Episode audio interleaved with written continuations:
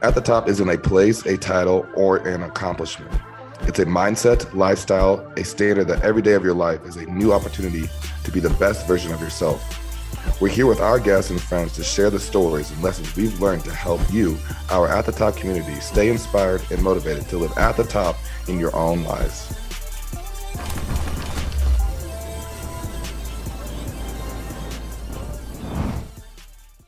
Thanks again, you guys, for joining us today at, at the Top podcast um, with me, Allen Lazard, and Ryan Lillard here.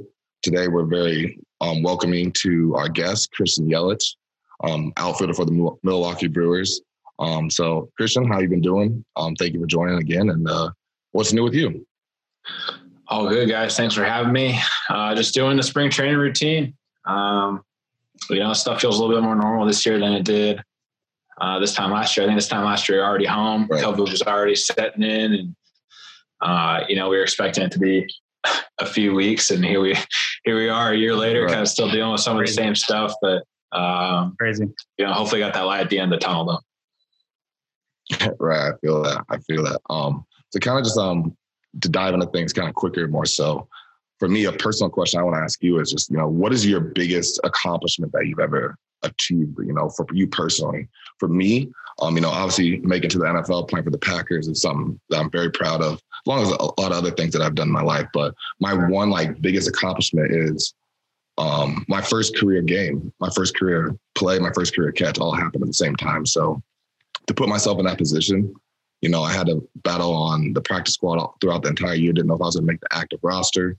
Um, and I finally got put in that position. So just to be able to get there and to do that for me, that's the one specific thing because I know how much hard work and time I put in and how long um, it took me to achieve that. So for me, asking you, what is something like um, your biggest accomplishment that you've had?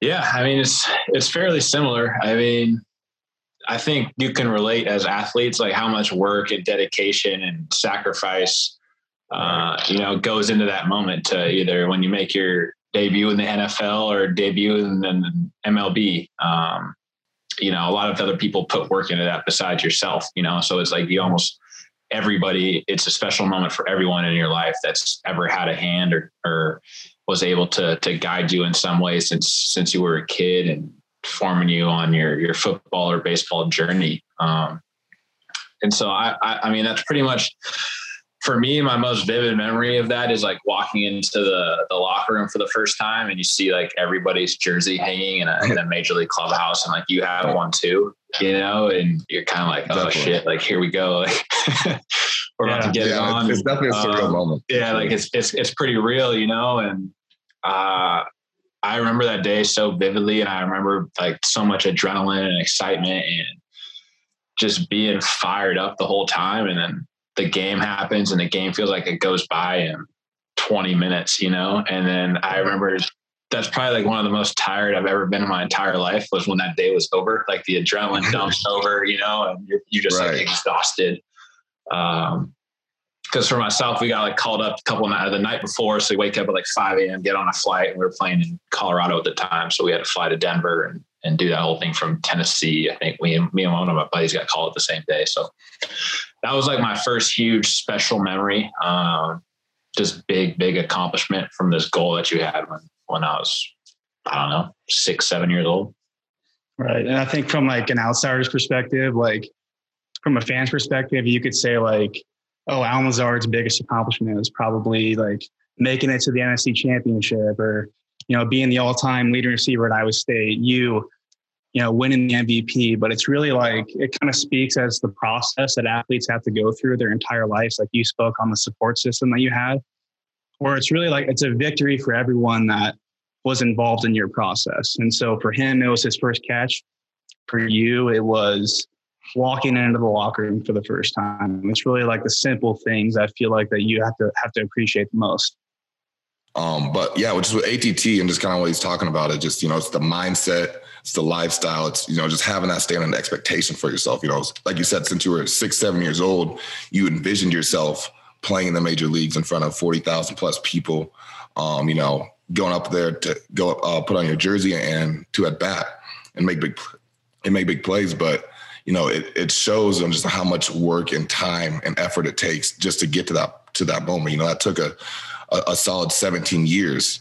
Um, you know, it's not just, you know, just because you got drafted, you know, straight out of high school, you know, it was just um, easy from there on out. You know, it's a it's a long process.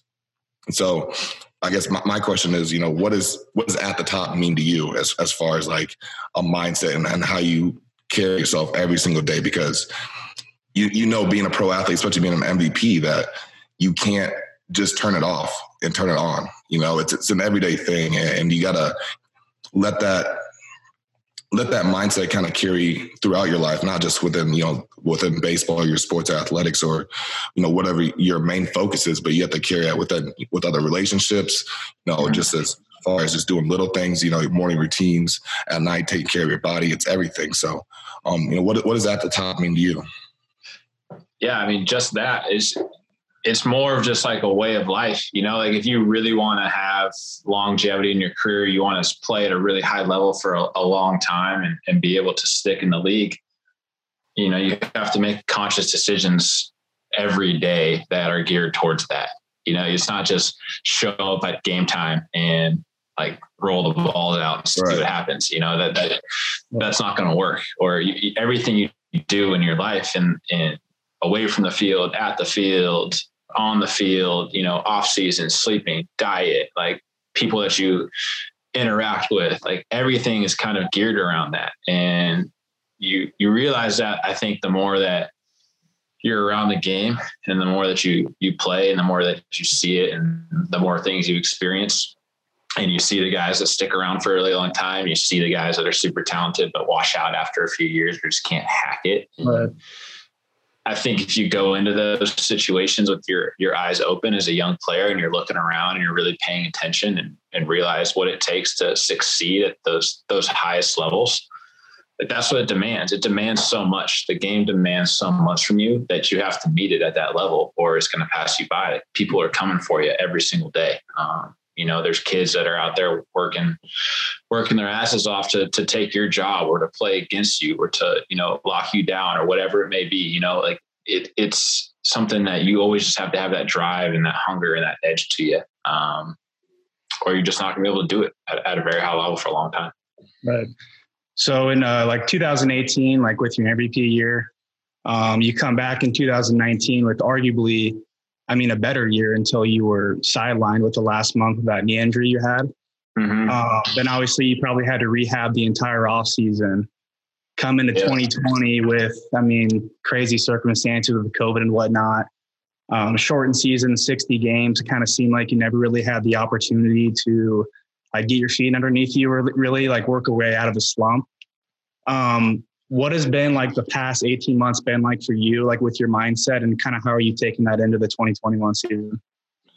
Yeah so i fractured my kneecap in september of 2019 right around mid-september sometime. Um, so yeah that sucked. And i had to go through the whole i don't recommend i don't recommend doing that one. That one that was not a fun one but freak uh, accident too. It was crazy. yeah just a foul tip and just ended up cracking my kneecap and uh a little bit of a freak deal there and is what it is, but it ended up being a, a pretty lengthy rehab process. And, you know, it was, a, it was just a, it was just a shitty, shitty experience. And one of those things where, uh, you learned a lot about yourself, you know, you learn like how to deal with that adversity or how like, you know, like this seems just unfair at times and you can't let yourself dwell on that. Like you have to you can you can feel that way for a day or two and then it has to be like geared towards like i'm trying to get back. Like i'm trying to do everything in my power to to get healthy and get back on the field and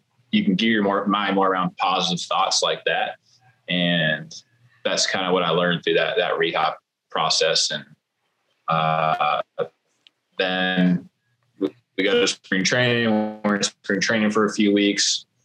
COVID happens, and everybody kind of knows how how that went. And we were yeah. just hanging out and kind of waiting to see if we were going to even play at all. Uh, you know, for a few months, it didn't even seem like that was going to happen. Like, we, like we just who knows what's going to happen with sports in general uh, now.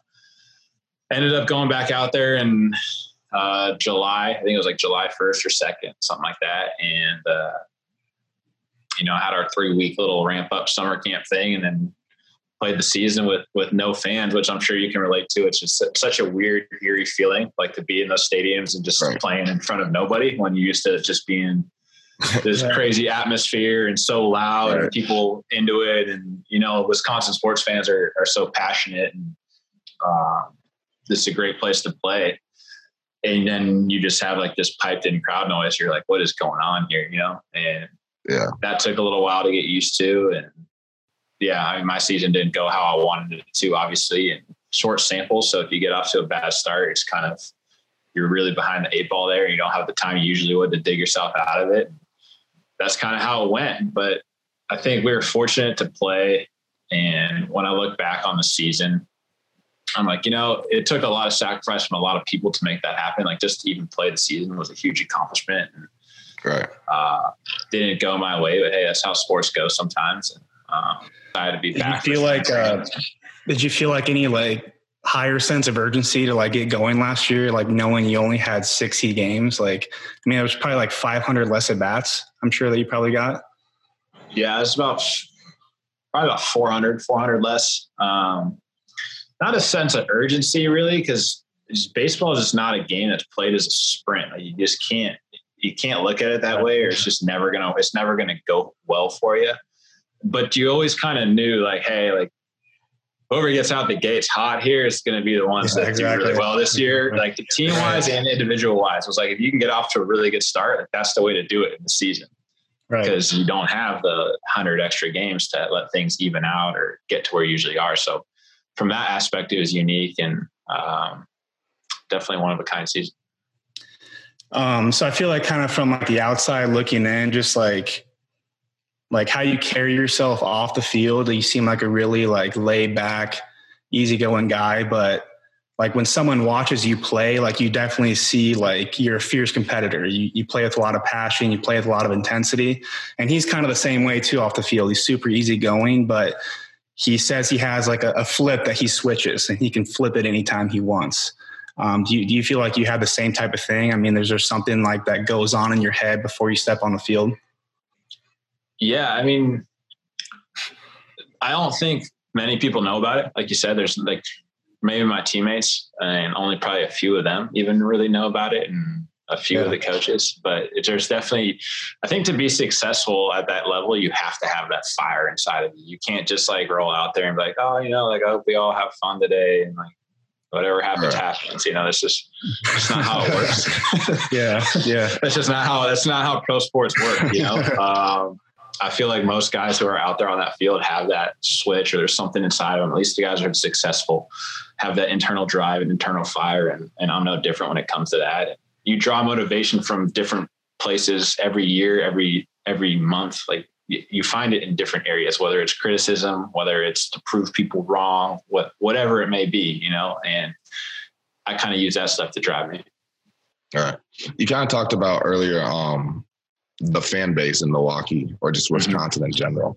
Um, obviously, I play in Green Bay, you play in Milwaukee, so you somewhat share the same fans. But one thing that I've noticed coming there, um, you know, I'm from Iowa, so I kind of uh, have peeped Wisconsin growing up and everything, and, and knowing how um, the community is there and their fan base. But one thing I think that's so special about Wisconsin is that the like the fan support is unanimous, like all throughout the entire state. Whether it's the mm-hmm. football, you know, for the Packers, you guys, the Bucks, um, the Badgers, obviously, is a whole nother story as well. Um, but but I think that's so important. Kind of going back to on how you said not playing games with fans. You know, as athletes, um, for me, you know, you feed off the energy, you feed off the crowd noise. Um, you going out there for warmups and there being twenty thousand people out there. You you know you're playing catch with little kids. You see, you know, numerous people wearing your jersey. You know, just just those little small things, um, you know, help you get into that game like mode. Mm-hmm. Help you, um, you know, flip that switch. Um, but you know, having those fans there, they're they're an ultimate support, um, and, and, they're so important to the game as well. Um, as well as you know, a support system. You know, I kind of can include them in, in, part and conclusive of my support system as well, with you know my small circle and everything. Um, and, I think it's so important that within your small circle and your support system that you have the right people. You know, you don't have anyone that's um, negative, someone that believes in you and, and, that's on the same path and same goals as you.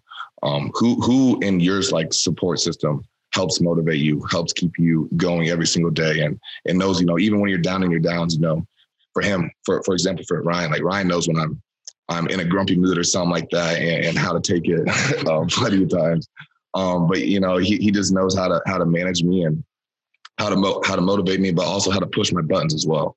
Um, he does a great job of that. So, um, who, who, in your corner, you know, do you look forward to or, or, or lean on um, in, in, times of need and, and for motivation as well? Uh, I've had the same like core group of friends since first grade. Like there's three, four of us that have been pretty good buddies since literally first grade, and I think that's really valuable, um, especially when you're kind of in in our position and you have smaller circles and fewer and fewer people that you really trust for advice or lean on or right. know their intentions are pure and um, just that know you, you know, like they actually know you and Absolutely. what you're about and what makes you tick. And I think that helps me a ton to to stay just focused and grounded and um, in that aspect of my life.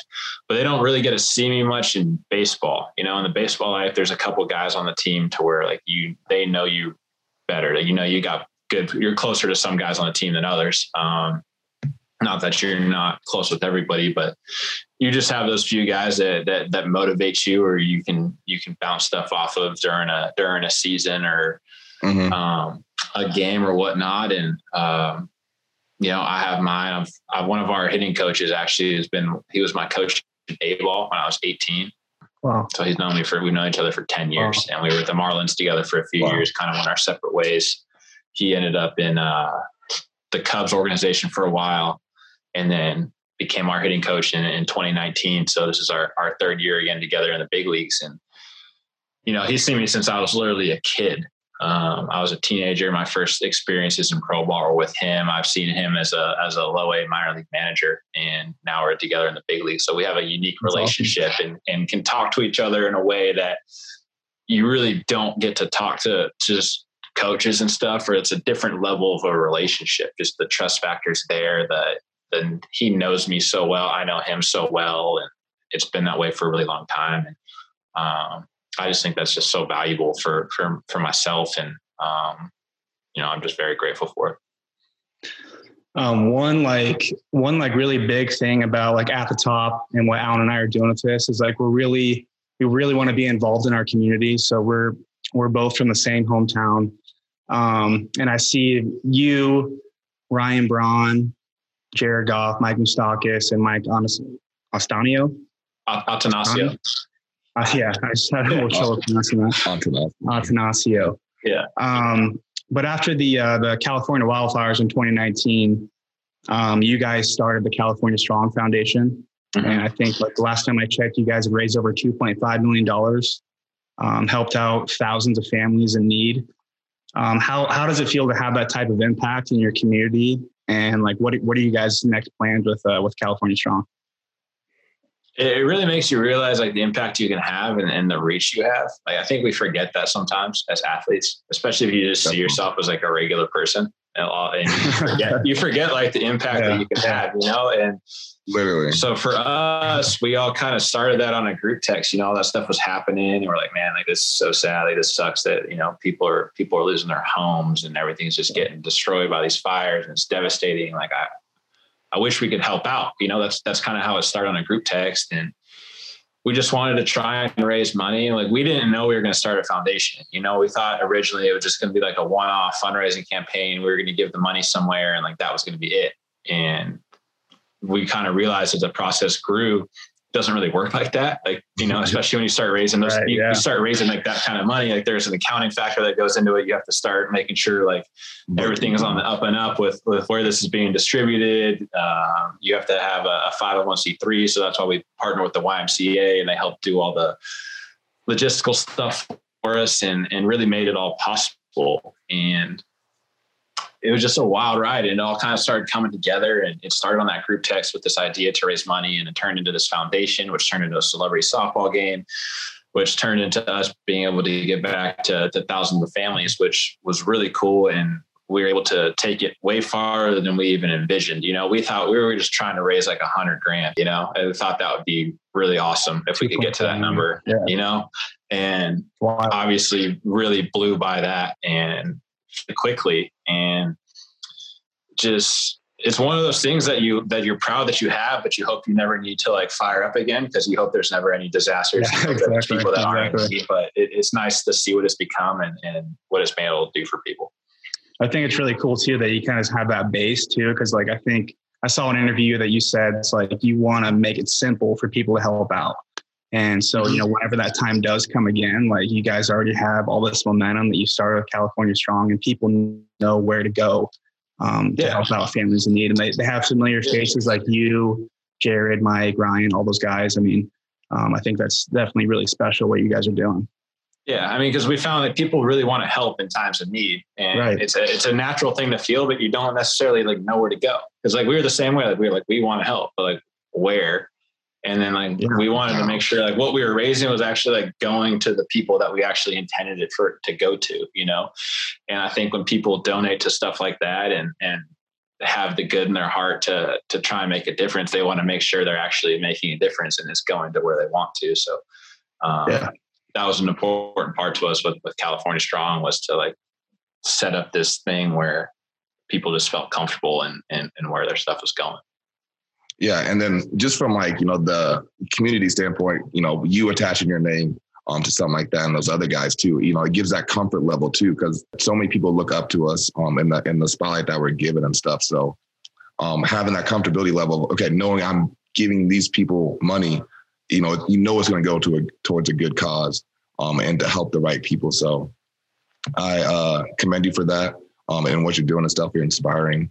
Yeah. One last thing I wanted to kind of bring up to you. Have you ever uh, have you heard of Hunter Bishop before? Giants prospect. Hunter yeah, Bishop? yeah, yeah. I have. It's yeah. So we were uh, we were just with him uh, last week in Arizona, and he like I played with him at Arizona State. Okay. And so he's, I mean, he was one of the most talented players I've ever played with, like super, super talented. Um, but he was one of those guys that could never really put it together.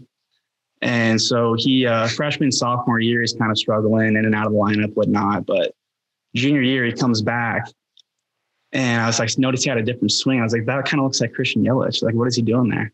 and then all of a sudden, you start seeing Twitter, you start seeing these side by side comparisons, and he's literally like in sync with you the entire time. Like the same exact setup, same exact load, everything. And so I asked him last week, I was like, hey, uh, I was like, did you did you do that intentionally? I was like, were you trying to copy him? He's like, oh yeah, we were just copied. I literally just copied everything he did.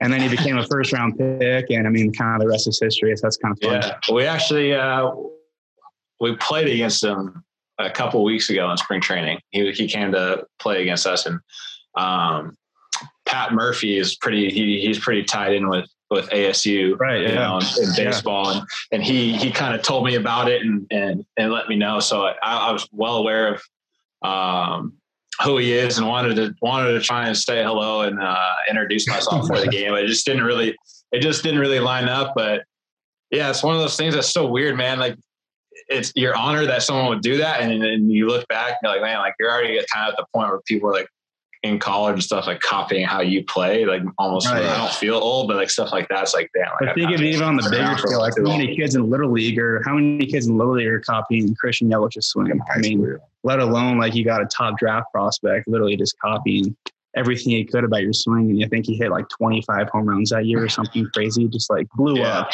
I saw he crushed it. And yeah. I saw him pop up and I'd see it on Twitter every now and then, like people would tag me in it or whatnot. So I, am definitely aware of who he is and um, super happy for the success that he's had and definitely going to be uh, definitely following his career now and hopefully get a cross paths in a, in a real major league game here pretty soon. Yeah, that'd be pretty sweet. Yeah, pretty awesome. That is dope that you're just like you said, you're playing the game and you're affecting right. the change of the game and how the game's played right, yeah, as yeah. you play. So that's pretty dope, um, just for you, um, personally. But um, I guess uh, I just want to say thanks again um, for joining us today on the At the Top podcast. I want to appreciate you, Christian Yelich, Milwaukee Brewer, um, and hopefully here soon, a world champion.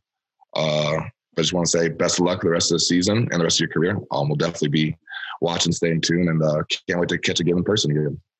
Yeah, appreciate you guys. Thanks for having me, and uh, you know, looking forward to, to crossing paths here soon, whether it's at uh, you know a baseball game or making it to Lambeau for uh, for a pack game. Man. So Absolutely. thanks again for having me, and uh, yeah, see you guys soon.